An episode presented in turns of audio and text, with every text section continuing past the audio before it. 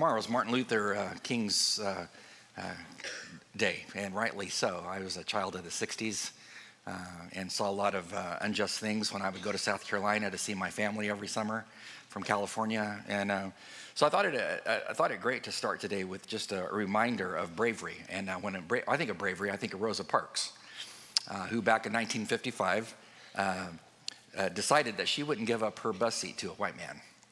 Uh, she was a seamstress uh, coming home from work, and she was tired. Uh, and she was not the, the first, uh, first uh, uh, black person to say she wouldn't move because you were supposed to give up a seat if a white person came in and there wasn't room. And she wasn't the first one to do that, but she was the first one that everybody got together to stand behind her because of her bravery. She was a seamstress. She wrote a book called Quiet Strength, and listen to her words, and you can just see the bravery of this young woman. She said, When I sat down on the bus that day, I had no idea history was being made. I was only thinking of getting home. She said, I had made up my mind. Uh, after so many years of being the victim of mistreatment, my people suffered, not giving up my seat, and whatever I had to face afterwards was not important. She said, I did not feel uh, any fear sitting there. She said, I felt the Lord would give me the strength to endure what I had to face. It was time for someone to stand up, or in my case, sit down. Isn't that funny? Uh, so I, re- I refused to move. And, so, and what happened? You have a brave young, young woman placed in a situation that she really didn't want, uh, and the culture uh, was arrayed against her. And what did she decide to do? And she said, My situation, I'm not moving. And because she didn't move, the culture moved. Isn't that great? It took many years uh, to move away from the racism of those days, and we've made many gains, as we all know, since then. So still, uh, racism's alive and well. Probably won't be gone until Jesus comes back. But we've made many gains. I've seen them in my lifetime. But it took the uh, collective effort of many people, Martin Luther King being one of them. But it, but it did start with a, with a young woman who's a seamstress. And so if you look at yourself, uh, sometimes you got to sit down, right? To do something for God. Sometimes God tells you, you know, you need to walk, you need to stand up. Sometimes God's going to tell you, you need to run. But uh, it is true. But when you look at the book of Esther, uh, you see another young woman on another day fighting racism in her day because in that culture, in the Persian culture where she lived, they didn't like Jews. And, it, and it's going to become readily apparent as we study this book that they, they wanted to wipe the Jews out of their culture. And so here you have another young woman on another day uh, who decides uh, her situation wasn't to stay seated to deal with racism. Hers was, I need to stand up. And that was uh, what exactly what Esther did. When you get to chapter one, you're going to see how it took time for God to set up the situation to deal with the racism of that day in the Persian culture. It took time, just like in our culture. It took time for God to set things in place to put Rosa on that bus to then challenge that, that Christian woman no, you, are not moving today. The same thing when you look at Esther. It took many years of the Jews being in captivity for God to place a young woman to be brave. And so you need to stop as we look at this book and ask yourself, um, Number one, do I believe God is working behind the scenes in my life? Number two, do I really understand He's placing me strategically in a situation where I'm going to be given the opportunity to stand or to sit or to maybe run forward? The question is, what are you going to do when that situation arises? Uh, as we look at this chapter, the way that I see it, uh, it divides up into like scenes of a story. And we're going to look at four scenes of a story. And I've told you the sermons as we go through narrative literature are going to be different than, than when we're going through like didactic type teaching literature like what we've done with the books of Paul in 1st and 2nd, 3rd John, etc. So this can be a little bit different, and so it should be fun and uh, a breath of fresh air as we head in a t- totally different direction. So if you ask, like, what happened to Pastor Marty? Uh, I'm still here. it's a different method teaching uh, this kind of literature. So, what I want to do first is look at uh, the scenes of this particular historical narrative. Uh, and then we'll, we'll build it up to a, a, a, climax, as it were, as we look at what is God talking about in this particular story through these scenes. So, scene number one, uh, Esther uh, verses one to eight. Um, when we read this, you're going to discover quickly. Have, by the way, have you read the book? I told you to read it last week. You read it? It's extremely helpful if you do. It helps me when I preach, so you're not looking at me going, "What is he talking about?" Uh, so please read it more than one time. So, what we know about the Persians is if anybody knew how to party, they knew how to party. Um, do Americans know how to party? Yes. Unfortunately, yes. Uh, I don't know how to party. I was never ever into the party scene. Uh, I had a lot of friends that were, but um, I don't know how you feel about uh, motorcycles and etc. or Sturgis. Have you heard of Sturgis? Yeah, Sturgis. Now, uh, in South Dakota, Sturgis is really, famous for all the bikers from around the United States go there to party. Uh, and they do it in the summer. Uh, and I did a little research on Americans and the party spirit because that's what chapter one is about. If you thought the Bible was like mundane and boring, oh, not quite. Esther 1 is about a party that will blow your mind. So when you think about the United States, uh, uh, I did some research on Sturgis. Last year, in the parties one week in Sturgis, one week, uh, they drank 40,000 glasses of hard liquor. Problem? Yes. Uh, you think that's bad? They sold an estimated 3 million gallons of beer. In how long of a period of time? A week. A week. Uh, so if you don't think the United States uh, doesn't have problems, just go to Sturgis. I mean, it's everyone there is, is totally intoxicated. Now, with that in mind, the party spirit, look at verse 1 of Esther. Now, it took place, the story that we're going to get into, in the days of Ahasuerus. And who was this? Well, he, this is the Ahasuerus who reigned from India to Ethiopia over 127 provinces. And in those days, as King Ahasuerus sat on his royal throne, which was in Susa, we'll stop right there, he's, he's going to have a party. Uh, but, but, just to remind you, in case you weren't here last week, Ahasuerus is not his name. That's a title. It's like the word president. So this is really Xerxes. Uh, Xerxes reigned from 486 uh, to 5, 465 BC. His father, uh, Darius I, reigned from 522 BC to 486 BC. You're thinking, I hate history, that's totally boring. No, if you're a Christian, that's totally exciting. Because what it's telling you is during the reigns of these godless kings, God is at work. And so when you look at the father of Xerxes, Darius I, uh, he expanded the empire to be the biggest empire at the time. They were the superpower. They had power, they had money, they had wealth, etc. Um, but he, as he expanded his empire, he ran into the Greeks. And the Greeks were an up and coming empire. Uh, and they defeated uh, Xerxes' father at the Battle of Marathon in 490 BC. The Persians didn't like losing, they lost face. And so when Darius goes off the scene and his son Xerxes uh, takes control of the, of the kingdom, he wants to settle scores. He has a little revolt down uh, in Egypt, has to go uh, quell the revolt. He has another revolt in uh, Babylon, has to go quell that revolt. But then he wants to uh, teach the Greeks a lesson. He's, a, he's the superpower. He has the bigger military. They're just a fledgling empire. How dare they take on the mighty Persian Empire? And so in verse 2, we see the king sitting on his throne may seem insignificant, but if the king was sitting on his throne, that means things were going pretty good. And so it's a time of peace for him, uh, but he's not happy with the peace because he wants to get revenge on the, on the Greeks. And so he's going to throw a party. Now it says that this occurred, um, as we read the text in verse 3, in the third year of his reign. Uh, he gave a what? Banquet. Banquet. Talk about an understatement. Uh, he gave a banquet for all of his princes, princes in attendance, um, and uh, the army officers of Persia and Media, the nobles, the princes of his provinces being in presence. So to say that this was a banquet is an understatement. Uh, so you think about in Sturgis, the bikers party for a week. Uh, well, he's going to go way past that. When you get to verse 4, uh, it says, he, he displayed the riches of his glory and the splendor of his great majesty for many days a 180 day party. I mean, the bikers in Sturgis need to like read Esther. You know, they're not even anywhere near where the Persians were. So if you work this out on a lunar month and all that kind of stuff, this is about a six month party. And who's at it? Anybody, hey, anybody and everybody. If you went to their version of West Point and you're an officer, you were there. If you went to their version of Annapolis, because they did have a lot of ships, uh, you were there. If you went to the, the Air Force Academy, you were there. If you went to the Coast Guard Academy, their version, you were there. I mean, anybody who was everybody went to this party. Uh, who wouldn't want to be at that party if you're one of these, these men? You want to be seen, you want to press the flesh, you want to make connections. What's the purpose of the party? Purpose of the party is uh, he's, he's raising money and support to attack the Greeks. He wants to get all of his people on board uh, to stand behind him as they go after the Greeks. And so it happened in the third year of his reign. He throws a, a period, a, a party of 180 days. You know, when you go to a party, you kind of get tired of the party after a while, don't you?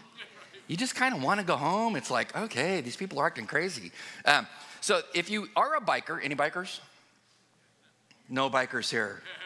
Yeah, well, the party this year is uh, August the 2nd through August 11th. Yeah, you can go there. There's actually Christians who go and I guess witness and, you know, uh, and, and try to spread the light because I've done research and yes, there are Christian bikers that go, etc. Uh, but uh, they only party a week. The Persians partied for how long? Six months. Now, I, I would submit to you that if you're trying to win support of your nation to go to battle, to war, it's probably not a good idea to drink a bunch of booze to go figure out we need to do this. That's exactly what they did. And so when we read in the, in the text, uh, after that party ended, they weren't finished. They had another party. It says in verse 5 when these days were completed, or when that party was over, the king did what? Well, he gave another party.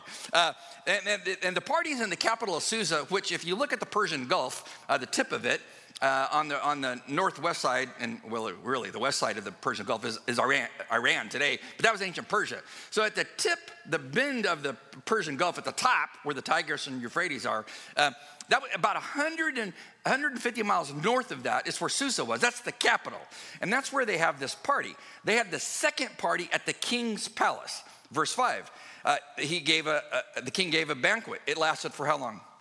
Seven days. Who's it for? Everybody Everybody else. Everybody else. Uh, who were present in the cap- capital of Susa. Uh, what happened when they were there? Uh, well, it says in verse 6 uh, inside the palace there were uh, hangings of fine linen, violet, lin- violet linen held by cords of fine purple linen, silver rings, marble columns, couches of gold, silver on a mosaic pavement of porphyry, marble, mother of pearl, precious stones. I mean, they didn't get this stuff at Home Depot. This is unbelievable wealth. Uh, and verse 7 says, Drinks were served in wooden cups, no golden vessels of various kinds. And the royal wine was, well, so it was plentiful. According to the king's bounty, he had a huge wine cellar. And the king drank because hey, he had enough wine to feed thousands and thousands of his soldiers, uh, and he didn't run out. Says in verse 8, the drinking was done according to the law. Isn't that funny? Yeah, well, what was the law? Well, there was no compulsion. For the king had given orders to each official of his household that he should do according to the desires of each person. In, in our vernacular, if you want to drink, drink and, and drink as much as you want. It's flowing like the Tigris. And if you don't want to drink, it's okay. Just enjoy the party. Do you, well, think about all the people who only stared at the citadel, the palace, and never got to go in. And if you heard about the six month party and all the rumors that swirled around Susa, I mean, sure, they were talking about just how amazing the party was. And then all of a sudden, the king says, Hey, if you're just a commoner and you want to come into the palace, hey, come on in. It was the first time they'd ever been in. No, people didn't just walk in there. And they're, they're in there and they, they can have all they want. Um, Max Lucado, uh, writing about this, says concerning the palace, said the palace hall had 36 columns that stood 70 feet tall. Shocking. Each column was crowned with sculptures of twin bulls, which supported the immense wooden timbers of the ceiling. Each, uh, even the mosaic pavements were works of art. He said, when Alexander the Great entered the palace of Susa a century later, he discovered in today's dollars the equivalent of $54.5 billion dollars in bullion in the capital. That's 270 tons of minted gold coins. Uh, did the king need money? Not really. He was awash in cash. He's a superpower. What's he need? I need all my people behind me when I go for revenge against the Greeks because we've lost face. Great motivation for war, wouldn't you say? Terrible. And the citizens were probably dumbstruck with the opulence as they went in. The, the thing, just a side note, there's lots of sermons in here, but as a side note, don't, don't be uh, deceived by the trappings of wealth, because that's what the people were. So, a couple of side notes I want to bring up. Uh, one Jewish Targum of this particular chapter states that the goblets were the goblets from the temple in Jerusalem that Nebuchadnezzar had seized in 586 BC. So, it's now 483 BC. These goblets were taken over into Babylon uh, by Nebuchadnezzar. They, they've been in their possession. I would say that if that is the case, if that Jewish Targum is true, that those were the, the goblets from the Holy Temple, this is sacrilegious. This is blasphemy because that's what godless politicians and empires do. They take that which is sacred and they defame it. And that's what they were doing. The second thing um, a nation whose leaders make decisions based upon how drunk they are and how drugged up they are is a nation that's on the skids. Number three, uh, uh, this is just extra stuff outside my sermon. Um, a, a country is open for attack when its leaders are constantly partying and inebriated. Because the king should have figured this out. Why did Babylon fall? Well, Babylon fell because they had a huge party with Belshazzar. That's why they fell. And they just kind of, re- history repeating itself. And so back to my sermon. This was a party to end all parties. It landed, lasted for how long? 187 days. 180 uh, open bar. You could do whatever you want there. Enjoy yourself to the fullest. But behind all of that, behind that huge party is God. God's looking at the carnality. I'm sure he's sad about it, but he's like, oh, this isn't going to stop me from working. I'm going to work in the middle of their carnality to do great things. So I don't know what kind of carnal chaos you're facing in your life, maybe in your family, maybe in your job, maybe at school, whatever carnal chaos you're facing, don't look at it and think, man, God is totally not in this. No, He works in those types of things. You know, when you have your Christmas party and the boss uh, takes you to a nice restaurant and he says, you know, there, there's a bar here at the restaurant, and the bar is open, and, and the company's gonna cover all the liquor for the evening. Do people really watch what they drink? Oh, I've seen those kind of things. Yeah, it's glass after glass. It's like carnal chaos because they're not paying for it. They're drinking and drinking and no telling. Whatever goes on in that carnal mess, God still looks at that and says, No, you're not going to circumvent my plan. So that's the party. Scene one. Scene two, there's a proposition at the party. This is interesting. This is where the story gets interesting. Verse 9 Queen Vashti also gave a banquet for the women in the palace, which belonged to King Ahasuerus. So the the king gave a party, public party, for 187 days. His wife was like, I, I, I can do that too. She has one for the women in the palace. It's a private party. Now, why didn't she join her husband's party? I think your minds want to know. Well, we don't know. Now, we do know from history um, that her husband, I think it's going to be later based upon uh, what happens, um, he later tries to have an affair with his, with his brother's wife. And when she, she pushes him back, his sexual advances, then he goes after uh, his brother's uh, daughter, his niece. So we could say Xerxes is, he's like a predator. And that didn't just happen overnight, he's sexually messed up.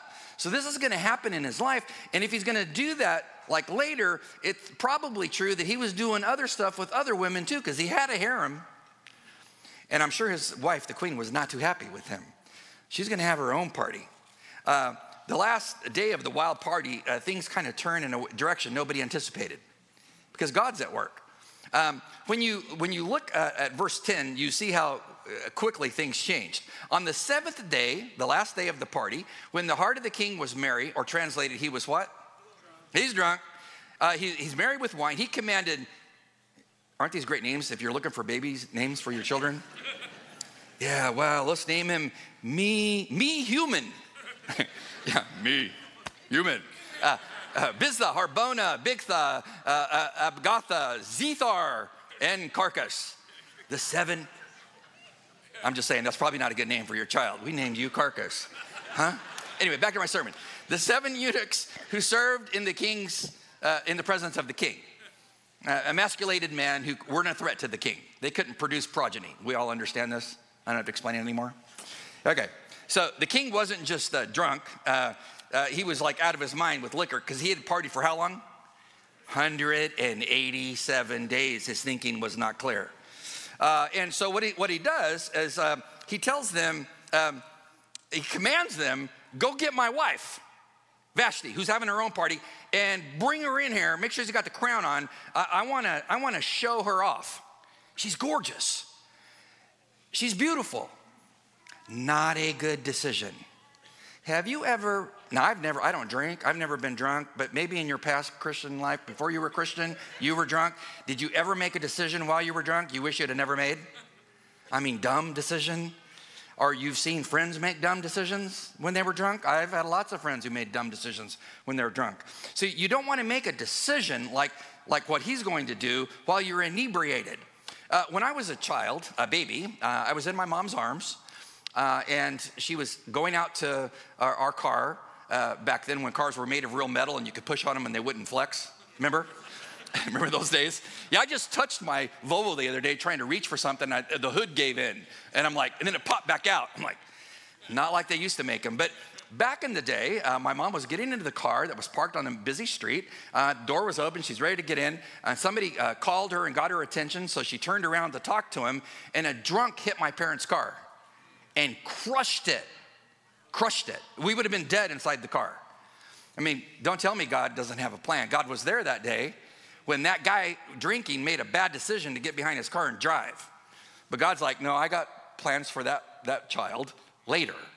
And so, you know, the last thing you want to do is make decisions uh, when you're when you're drunk, like that guy did, and like like Xerxes did. Go get go get my wife and bring her in her and parade her around for all my drunk friends to see her. Good idea, ladies. Bad idea.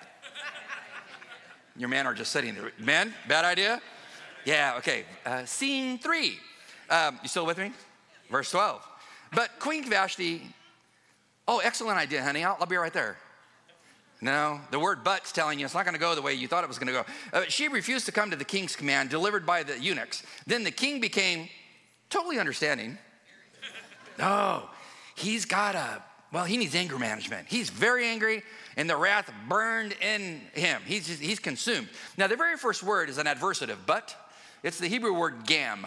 And it, it should be um, uh, it should not be a particle like this.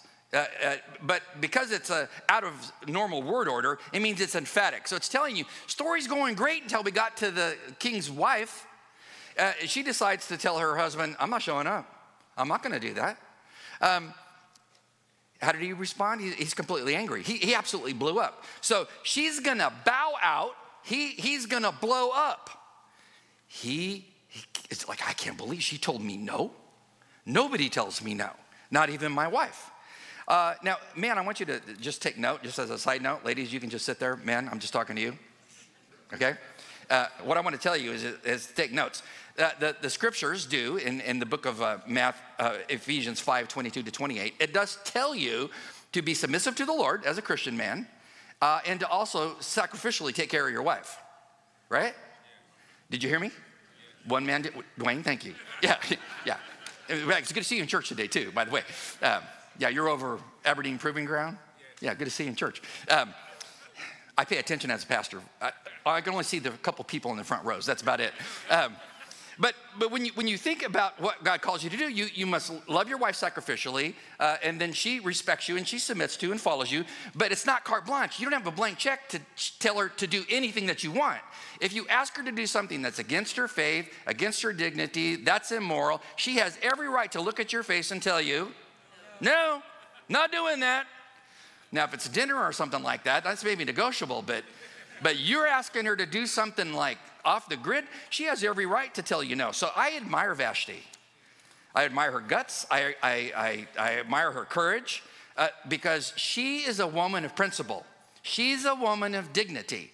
Uh, and she's not going to reduce her dignity down to this cheap level of strutting around in a, in a drunken hall with a bunch of friends, friends of her husband's, so they can see her. So when she's asked to, to move out, she decides, no, I'm sitting. I'm sitting this one out. Proposal, scene four. What's the king do when he's got a problem like this at home? Well, uh, verse 13 says the king said to his to the wise man, and that's an under, that's that's that's a misnomer. Uh, he's, you know, you're no better than the people speaking into your life. Uh, you'll see how wise these guys are in just a minute. He spoke to the wise man who understood the times.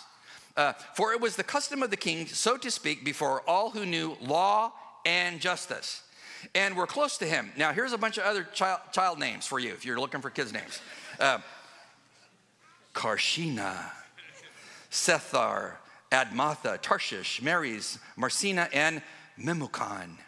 Uh, uh, seven princes of Persia and Media who had access to the king's presence and sat in the first place of the kingdom. You know, a, a leader, I don't care who the leader is, leader of a, a company, a, of a country, he can be really no better than the people surrounding him. It says they were wise men. They knew the law, but they didn't understand women. Do you understand women? I've been 43 years being educated. Yeah, they didn't understand women. And so he's going to go to these men who uh, know law but don't understand how to handle a wife, as we're going to see. So the wise counselor are, going to look at verse 15. It says, uh, According to the law, what is to be done with Queen Vashti because she did not obey the command of the king delivered by the eunuchs? I mean, what are we going to do with her? She's broken the law. Uh, she's, she's gone off the rever- reservation. So we'll call the last guy Memucan. I call him Memucan the Marvelous. And, and that's in scare quotes. Because notice what this wise counselor says to him. And in the presence of the king and princes, Memucan, the wise one, the marvelous, says, quote, Queen Vashti has wronged not only the king, but also all of the princes, us, and all of the peoples who are in the provinces of King Ahasuerus. For the queen's conduct will become known to all the women, the wives, causing them to look with contempt on their husbands by saying, King Ahasuerus commanded Queen Vashti to be brought to his presence. She didn't come. And this day, the ladies of Persia and Media who have heard the queen's conduct will speak in the same way to all of the king's presence, and there will be plenty of contempt with anger. We will lose the country. this is illogical, is it not? This is how it goes. Oh, so you have a, a dysfunctional marriage that has the appearance of being functional, but all of a sudden it looks, oh, there's leakage here there's leakage. And she just told the queen, the king no. And the, and the wise men are going, well, if she told you no, my wife's gonna tell me no, and his wife's gonna tell him no. It's gonna spread over Twitter or X or whatever they use in that day to the whole nation. Next thing you know, we will defeat, be defeated by our wives, and we wouldn't have to worry about the Greeks invading us. We'll just feed ourselves. You know, sometimes men run to the logical, illogical conclusion, don't they? Uh, so I look at it this way what should Memucan the Marvelous have said? Here's what I think he should have said. This isn't in the Bible, this is a Marty. King Xerxes, may you live forever. O wise king, you should have never asked your wife to come and strut around your drunken party. You, you have degraded her, not she you. You must humble yourself, go to her privately, and seek her forgiveness for your unreasonable request. Work out your own family problem with your wife. Should he have said that? Yeah. You've attacked your wife's dignity. No, I didn't say that. Verse 19. If it pleases the king, let a royal edict be issued by him and let it be written in the laws of Media Persia so that it cannot be repealed. What kind of law? That Vashti could, should come no more into the presence of the king and let the king give her royal position to another who is more worthy than she, someone who will do exactly what you say as a man. Uh, and when the king's edict, uh, which he shall make, is heard throughout all of his kingdom, great is it that then all women will give honor to their husbands, great and small. This is so ironic. This is a book of irony. Because the, the man wanted respect from the very women they will not respect. I need to say that again. Were you listening to me? Then you, I need to say it again. Thank you. I got permission. So the men uh, want respect from their wives, but they don't respect their wives.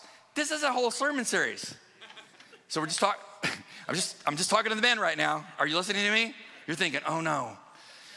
Okay, here, here it is. So, you know, whether you're dating or you're married or whatever it is, what does your wife want from you? Respect. You need to give it to her. You don't demand it from her. You know, he's, he's demanding it from, they're demanding it from all of the women. So the ironic thing is the very thing they're seeking, they're not gonna get. Because when the women hear this edict, they're not gonna go, oh, that's so wonderful. No, they're gonna go, who thought this up? Is it Memucan again? How did the king uh, respond to that council, that terrible council with his buzzed out brain? Remember, he's got a buzz going on, 187 day buzz. How does he respond? He should have said, That is the lamest advice I have ever heard. Verse, verse 21, and the word pleased the king and his princes. Oh, that's bad. And the king did as Memucan proposed. That's bad.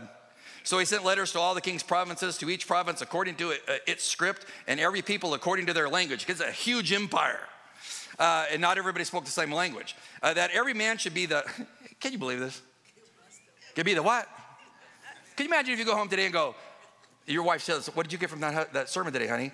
That I should be the master of my house. That's not gonna go well for you. That, that, every man should be the master of his own house and the one who speaks in the language of his own people. I mean, what planet was the king from? He should have never sent that misguided letter out to the whole empire. But what it does show that in that carnality, in that dysfunction, God's looking down from heaven going, Oh, you're I'm positioning you. I'm positioning your entire culture to move the queen out, to move the right queen in. It's gonna be a young lady, and she's gonna be from the race that you don't like, and I'm gonna just kind of move her in there. And I'm gonna set up a situation where she's going to do a great work for me. Well, uh, Proverbs 21, verse 1 says, The king's heart is like the channels of water in the hand of the Lord. He turns it wherever he wishes. Whatever goes on in the culture with carnal people, God's looking down, going, No, I got this. Wrap up, which is a, what I would call the practicum.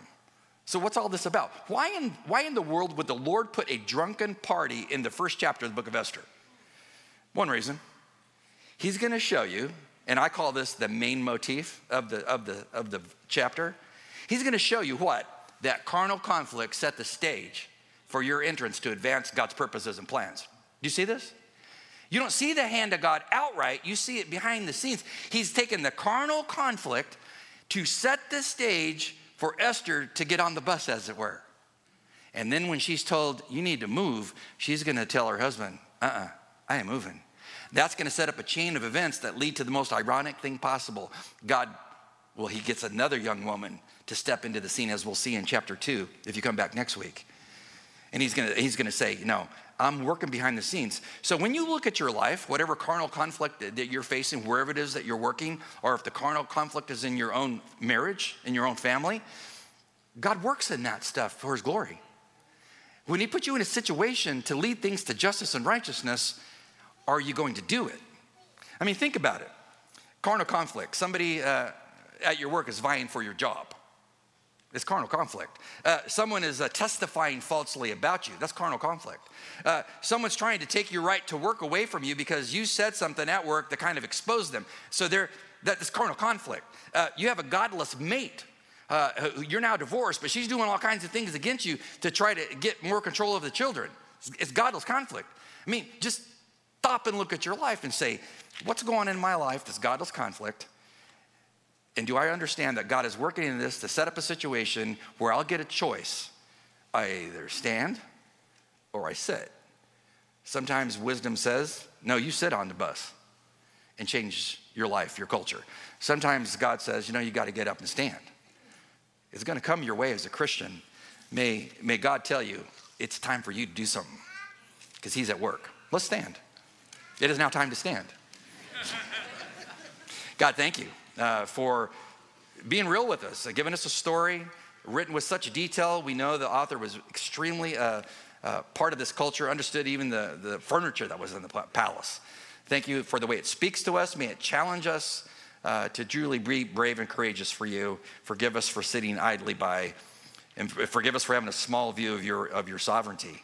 Uh, that you, you can work even through a, a situation like this to position your people to do great things. Surely you do that in our own lives. We give you praise and ask for courage to stand up in Jesus' name. Amen.